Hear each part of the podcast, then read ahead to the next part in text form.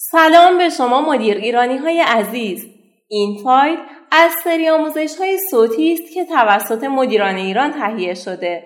امیدوارم برای شما هم مفید باشه. ارتباط رفتار مصرف کننده و استراتژی قیمت گذاری چیست؟ مصرف کنندگان تنها بر اساس قیمت تصمیم نمیگیرند، اما واضحه که قیمت بی تأثیر هم نیست. اگه خیلی بالا باشه ممکنه مصرف کننده حتی وقتی صرف شناخت بیشتر مزایایی که باعث بالا رفتن قیمت محصول هم شده نکنه. اگه قیمت خیلی هم پایین باشه ممکنه مصرف کننده هیچ ارزشی توی محصول نبینه و به سراغ محصولات رقیب بره. قیمت گذاری همیشه در مورد ارزشه.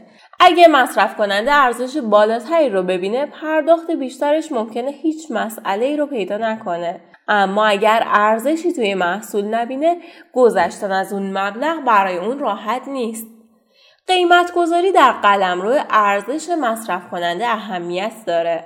اگه قیمت شما از رقیبتون کمتره، باید قادر به توضیح این باشید که چرا میتونید محصول رو با قیمت کمتری بفروشید، اما همون کیفیت بالا رو ارائه بدید.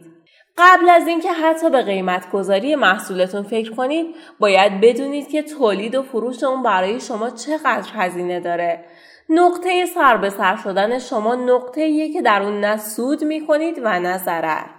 واحد سر به سر شما تعداد واحدهایی که باید برای سر به سر شدن تولید کنید یا اینکه بفروشید. نقطه و واحد سر به سر شدن در رفتار مصرف کننده اهمیت داره، چرا که به شما این امکان رو میده که فضا و امکان خودتون رو برای ارائه تخفیف و نمونه‌های مجانی به مصرف کننده جدید احتمالی خودتون بشناسونید.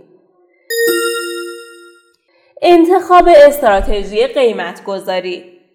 قیمت‌گذاری میتونه یکی از مشکل‌ترین قسمت‌های فورپی بازاریابی باشه، به این دلیل که هیچ روش صحیح مشخصی برای قیمت‌گذاری محصول وجود نداره. زمان قیمت‌گذاری باید چیزهای زیادی رو مد نظر داشته باشید. چیزهایی از قبیل موقعیت خودتون توی بازار، تقاضا برای محصولتون و هزینه تولید محصول. همچنین باید هدفهایی رو که میخواید با قیمت گذاری به اون برسید تعیین کنید.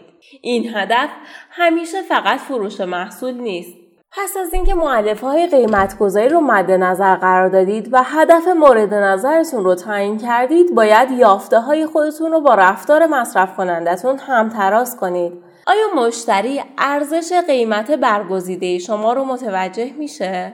قیمت شما در مقایسه با قیمت رقیبتون چطوره؟ آیا میتونید به منظور نشون دادن ارزش خودتون به مصرف کننده برای محصولتون کمیت تعیین کنید؟ قیمت شما در مقایسه با قیمت رقیبتون چگونه است؟ آیا میتونید به منظور نشون دادن ارزش خودتون به مصرف کننده برای محصولتون کمیت تعیین کنید؟ مد نظر قرار دادن این پرسش ها اهمیت داره، چرا که مصرف کننده ها تنها بر اساس قیمت خرید نمی کنن. اونها بر اساس ارزشی که محصول براشون تولید میکنه خرید میکنن. امیدوارم از شنیدن این مطلب لذت برده باشین. شما میتونید سایر فایل های صوتی رو در کانال مدیران ایران با آدرس @مدیرایران دنبال کنید. شاد و سلامت باشید. خدا نگهدار.